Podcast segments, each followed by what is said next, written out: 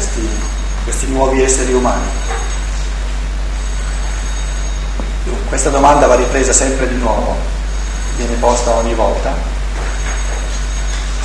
Non è vero che la popolazione aumenta, non è vero che gli esseri umani aumentano. Tra parentesi, eh, senza la reincarnazione provate voi a spiegare l'aumento di popolazione. Quali motivi dovrebbe avere il Padre Eterno di di fabbricare più esseri umani giusto in un tempo in cui vengono in queste belle condizioni a vivere. Quali motivi dovrebbe avere? Quindi la difficoltà o l'impossibilità di spiegare il cosiddetto aumento di popolazione sta là dove non c'è la consapevolezza della reincarnazione. Nella prospettiva della reincarnazione le cose sono semplicissime, e cioè il numero totale degli esseri umani è sempre lo stesso però abbraccia sia gli esseri umani ora incarnati, sia gli esseri umani ora escarnati. Quindi dobbiamo prendere queste due metà e metterle insieme. Quindi non aumenta il numero di esseri umani, aumenta il numero di quelli che sono incarnati. Quindi diminuisce di altrettanto il numero di quelli che sono escarnati. Allora la domanda cambia, allora non si chiede più come mai ci sono più esseri umani, perché questo non è vero. Gli esseri umani hanno cominciato tutti a incarnarsi nell'epoca lemurica e da allora no, c'è un numero ben preciso, ben definito di io umani. La domanda è invece come mai nel nostro tempo abbiamo più esseri, un, un maggior numero di esseri umani incarnati rispetto a cento anni fa. Allora considerate due fattori, bastano due fattori per capire subito perché aumenta un po' il numero di esseri incarnati e diminuisce quello di esseri tra morte e nuova nascita. Ripeto, la cifra totale è sempre uguale. Basta aumentare il corso della vita sulla Terra, come di fatti è, tramite la medicina, eccetera. Poi, altro fattore ancora più importante, che da quando l'umanità vive nel materialismo, ed è già un po' di tempo, le persone che muoiono hanno sempre meno affinità col mondo dello spirito, si orientano sempre di meno, portano con sé una brama sempre più forte verso la terra, quindi tendono ad accorciare il tempo che si passa tra la morte e una nuova nascita e tendono a venire giù un po' prima Basta che mettiate insieme questi fattori, vi spiega subito il fatto che noi abbiamo oggi molti più esseri incarnati che non cento anni fa. Però va aggiunta un'altra cosa. Se diventano troppi quelli incarnati, o più del previsto, niente paura. La conduzione dell'umanità fa venire un terremoto o una guerra o un'alluvione e nel giro di poche ore qualche centinaia di milioni. Prego.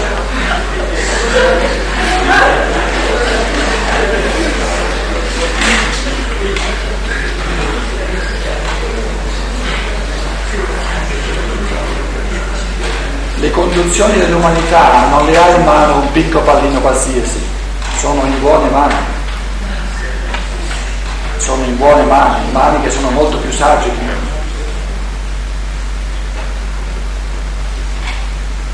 E poi le cose sono connesse, questo materialismo no, che fa venire giù gli esseri umani più presto del dovuto, costringe quasi le gerarchie celesti a prendere l'altra misura come correttivo, che ci richiama, che ci fa capire che il materialismo non è la via giusta. Un'altra domanda? C'erano, c'era qualcosa da aggiungere? Trovo per la prima volta ad ascoltare una conferenza di dibattito, comunque un termine, e mi viene da dire che prima di tutto senza Eh, questo cerco di trovare spiegazione eh, è troppo imbarazzante per chi ne accede la prima volta e eh, non una modello di questo tipo che così di breve vuole sconsigliato.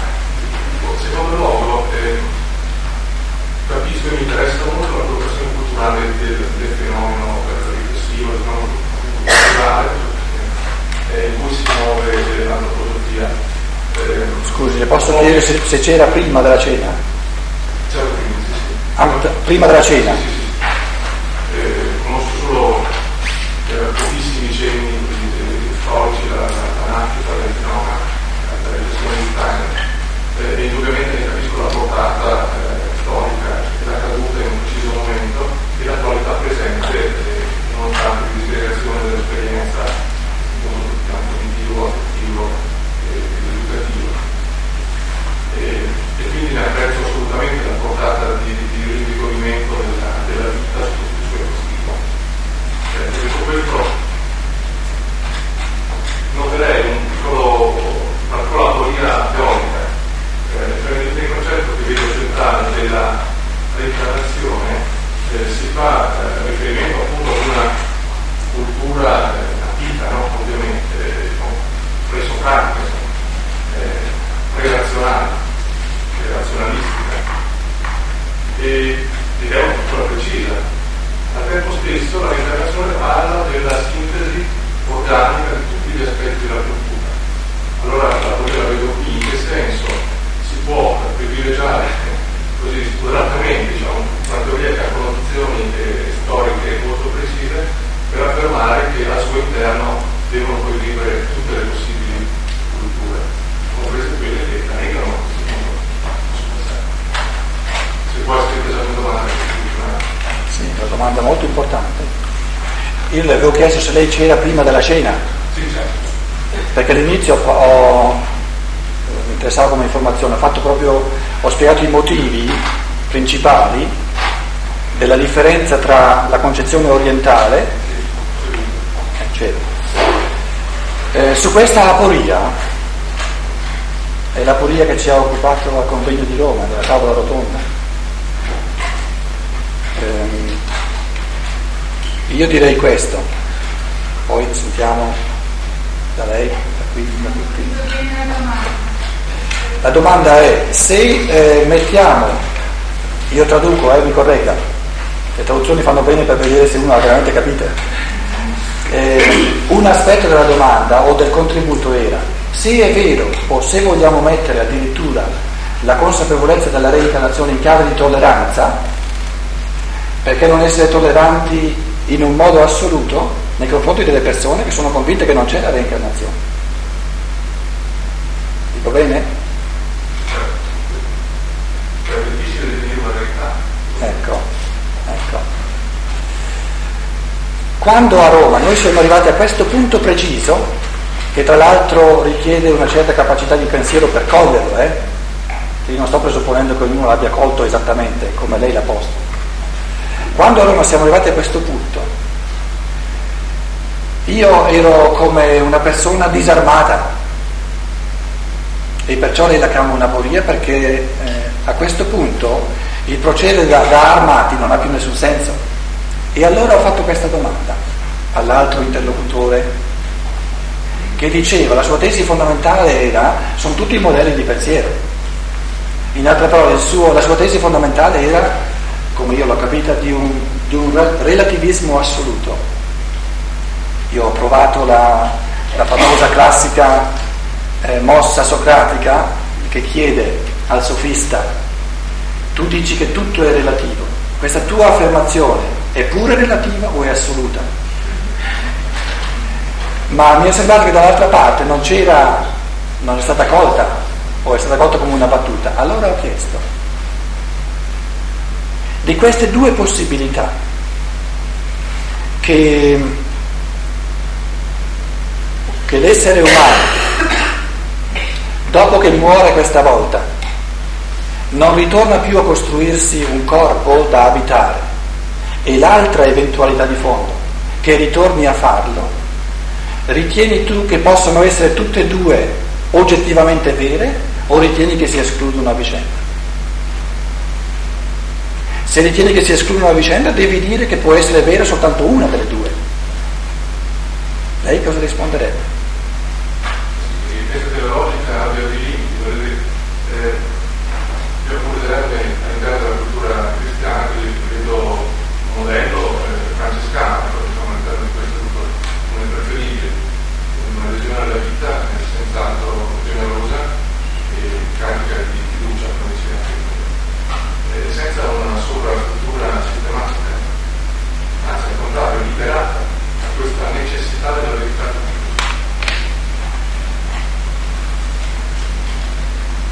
quello che lei, eh, diciamo, sceglie per sé come liberazione, concede che un altro possa esperire la, la liberazione nel gesto opposto o non lo concede. È solo questo che si vuol dire. È solo questo che si vuol dire. E io appartengo a quelli che, che percepiscono la liberazione in senso opposto.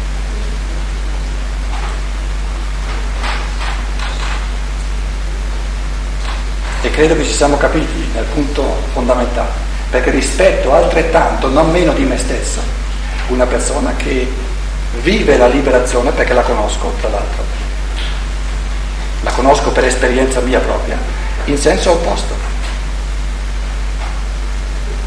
Senza avere il bisogno e senza, eh, come dire, eh, forzare l'altro a tacciarmi di, di, di, di superbia o di, perché c'entrerebbe niente. La superbia ci può essere ma non ci deve essere, non è che ci deve essere per forza. E poi non, non c'entra niente con l'argomentazione. In altre parole, ci sono esseri umani che percepiscono questa sovrastruttura, come l'aveva chiamata lei, la razionalità, quella di voler, ecco, di voler trovare una, una verità definitiva come una sovrastruttura non liberante, se, ho capito bene, e ci sono, la mia risposta è, ci sono esseri umani che percepiscono il non avere questa interpretazione eh, nei suoi aspetti fondamentali definitiva della libertà come una mancanza di liberazione.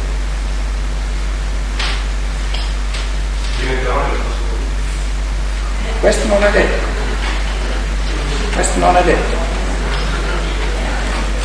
Eh, credo che lei ci ha aiutato a, a, chiarificare due posizioni veramente molto importanti della vita, che poi tra l'altro, eh, se non interpreti in senso polemico, non c'entra niente la polemica, era in fondo quello che io volevo dire con le due posizioni di scienza e di fede. In fondo era quello il discorso perché Francesco non era Tommaso d'Aquino e Tommaso d'Aquino non era Francesco. Qualcuno vuole... Scusi, io volevo una precisazione non su questo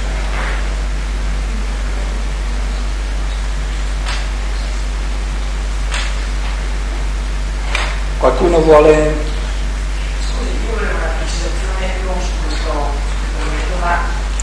era detto... Eh, parli un po' più forte e non parli giù, così sì, sentono sì, tutti. Precisazione su quello che diceva prima eh, riguardo agli ai rapporti intensi che si vivono in questa vita. Io eh, volevo notare se lei lo, lo, vede come una legge il fatto che le vite successive e questi incontri che noi eh, attualmente abbiamo, li ritroviamo sotto le forme, però noi ritroviamo le persone con cui abbiamo a che fare in questa vita, le persone particolari. Ecco, cioè volevo sapere se era una legge, cioè se questo proprio accade sempre o se non è vero e soprattutto se è possibile eh, incontrare delle persone ex novo, cioè io mi dico in questa vita io posso non avere eh, degli incontri, cioè incontrare diverse persone ma non incontrarle realmente, non avere dei rapporti perché io non sono sveglia o per circostanze varie. Posso nelle vite successive avere nuovi incontri o no? Un'altra domanda che eh, ancora diversa era quando lei parlava delle alternanze, io voglio chiedere, è possibile avere anche delle compenetrazioni, cioè è possibile che io possa eh, avere la fede, mh, diciamo avere una, una, certa fede, ma allo stesso tempo anche una fiducia nella scienza, cioè che io possa compenetrare due cose in questa vita senza per forza, eh, eh, cioè non vissuto un po' come estremo, io ho vissuto suo, porre le cose, eh, una, una persona che va verso un esempio scientifico non può avere la fede, lo ritiene eh, schizoide questo, nel senso che una persona che nella stessa vita riesce a compenetrare le due cose, è possibile secondo lei o non No, acquisire tutte e due eh, nella misura del possibile, eh, non soltanto non è possibile, ma è, è auspicabile. Il pensiero era un altro, che io non posso nella stessa vita contemporaneamente avere in primo piano la testa e in primo piano il cuore. Posso avere entrambi Uno dei due deve, deve prevalere. Uno dei due deve prevalere. O una persona, o in una persona prevale il cuore o prevale la testa. O se vogliamo sarà, sarà una persona così, così che, sono, che sono in buon equilibrio. Però attenti, se sono in buon equilibrio può darsi che tutti e due si sono veramente smussati per essere in equilibrio. Quindi non è profondamente né l'uno né l'altro. Invece il carattere fondamentale sono indicazioni di caratteri fondamentali, non sono affermazioni assolute. È che ciascuno di noi, siccome non è completo e perfetto ancora, che sarà alla fine dei tempi, deve procedere per parzialità. Quindi deve, e non, non si può fare altrimenti, in una vita se eh, mette più al centro il cuore, allora un po' più indietro la testa. Se mette più al centro la testa, no? Tommaso d'Aquino non può essere al 100% allo stesso tempo un, un San Francesco. Se invece è un San Francesco, mette al centro della vita il cuore, ma non è che manca la testa, non si è mai detto che manca la testa, ma non può essere ugualmente messa al centro la testa. Ecco la differenza tra un Tommaso d'Aquino e un Francesco, che non è poi un'affermazione di valore, che dica l'uno è meglio dell'altro, assolutamente.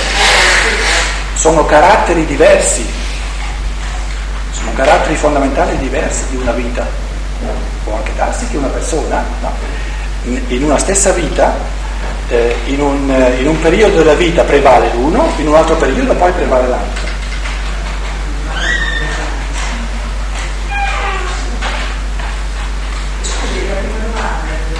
Qual era la prima domanda? Era quella degli incontri, cioè se nei successivi... Sì, sì. Dunque, il pensiero fondamentale era che le persone che sono entrate in rapporto karmico con noi non escono più, ma ne entrano sempre di nuove, perché il dinamismo dell'evoluzione è il diventare tutti membri gli uni degli altri. Questo è il dinamismo dell'evoluzione. Così come l'umanità si è squadernata nella prima metà per far sorgere l'autonomia, l'indipendenza, la separatezza di ciascuno, che noi chiamiamo l'egoismo, così la seconda metà in chiave di amore serve a ricompaginarci l'uno dentro l'altro. Questo è il karma, diventare membri gli uni degli altri. Quindi persone che fanno parte del mio karma continueranno sempre a farne parte e sempre nuove persone cominciano a far parte del mio karma. Steiner ehm, diverse volte pone ancora più specificamente la domanda come faccio a sapere che una persona entra adesso nel mio karma? Un elemento fondamentale è quando io vengo a conoscere una persona per la prima volta grazie alle relazioni con altre persone, cioè io ho un amico, io questo amico lo conosco già e viene a trovarmi perché c'è questo karma, però porta un suo amico che io non ho mai conosciuto. Venendo a conoscenza con questa persona, può darsi che il rapporto karmico con questa persona comincia adesso. Grazie al rapporto che io ho con un altro, al rapporto che lui ha con un altro, il suo rapporto porta l'altro dentro al mio karma. Ecco come entrano persone sempre nuove nel nostro karma, tramite i rapporti che già ci sono, che portano i loro rapporti.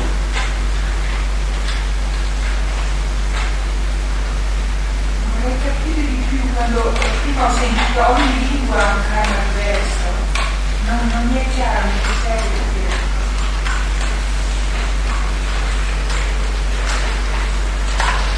Qualcuno ci può provare?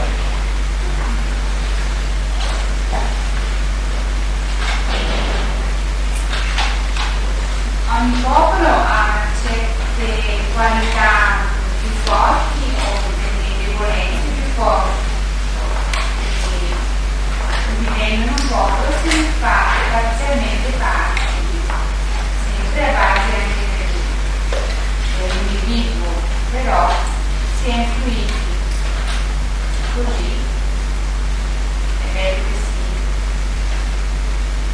partecipi a queste diverse qualità insieme all'occasione di, di sviluppare e di soffrirne anche delle, delle,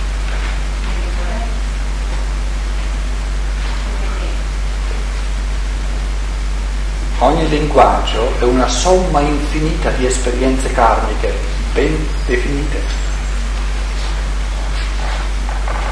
Chiamare la testa a testa significa fare un'altra esperienza karmica che non chiamare la testa kopf.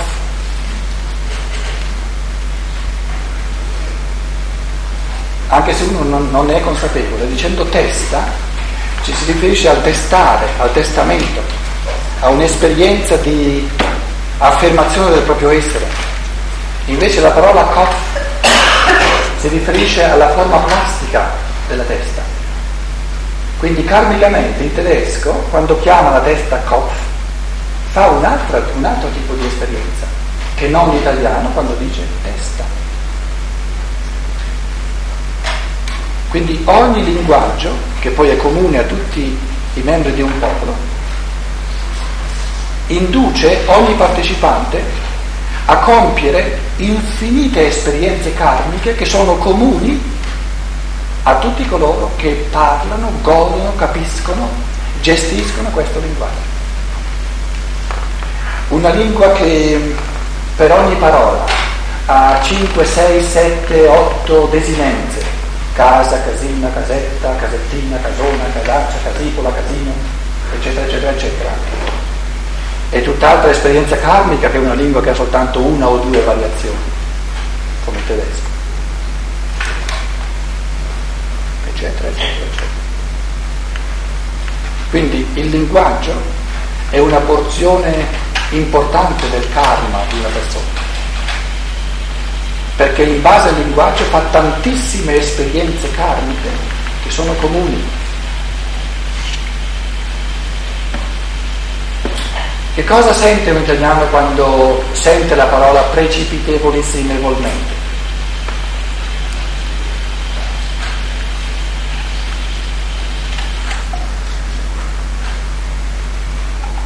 Un inglese che non conosce la parola non sente niente.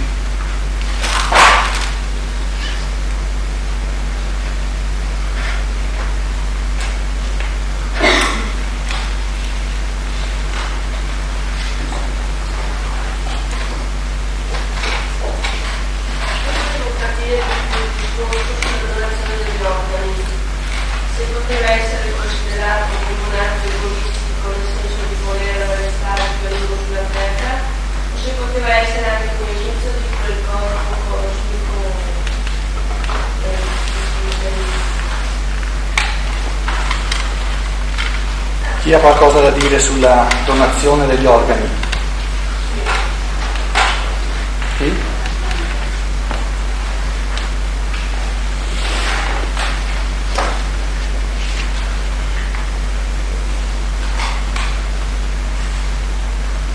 Quando gli organi vengono schiantati, l'estraneo è ancora presente, può soffrire. Esattamente cosa avviene è una cosa ancora più complessa che eh, affrontare il fenomeno come tale, nel suo significato. La domanda è che significato ha che un essere umano mette a disposizione di un altro essere umano degli organi del suo corpo fisico.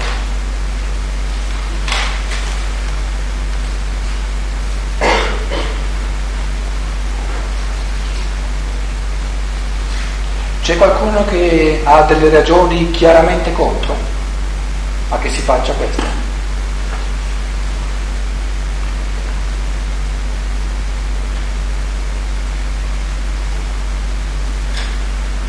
Il dubbio che sia contro la religione cattolica.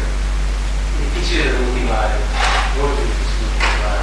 Comunque eh, alla base della motivazione ci sono eh, tematiche diciamo così anche in medicina e tematiche nel guardare a cosa succede all'interno dell'uomo e domande anche su quale coscienza c'è nel momento in cui uno mette in donazione e nel momento in cui subisce la donazione. Sono considerazioni molto difficili. Io non le ho chiare per cui sono contrario. Non le hai chiare perciò sei contrario. chi dovrebbe chiarezza prima di dire sì o no. Ecco Qualcun altro?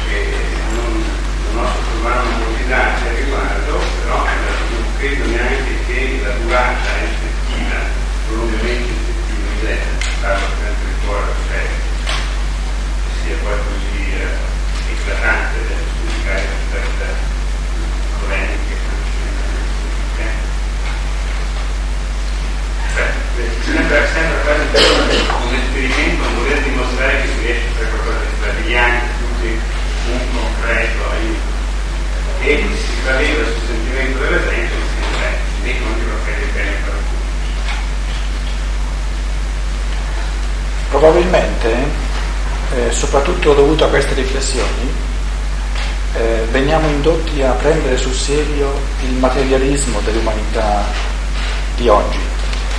Quindi questa esasperata, questo esasperato tentativo di voler eh, carpire un'ora o una giornata o un anno in più di vita, anche dove il karma di fatti non lo vorrebbe. Però non voglio assolutizzare questo pensiero, ma senz'altro è una, è una dimensione che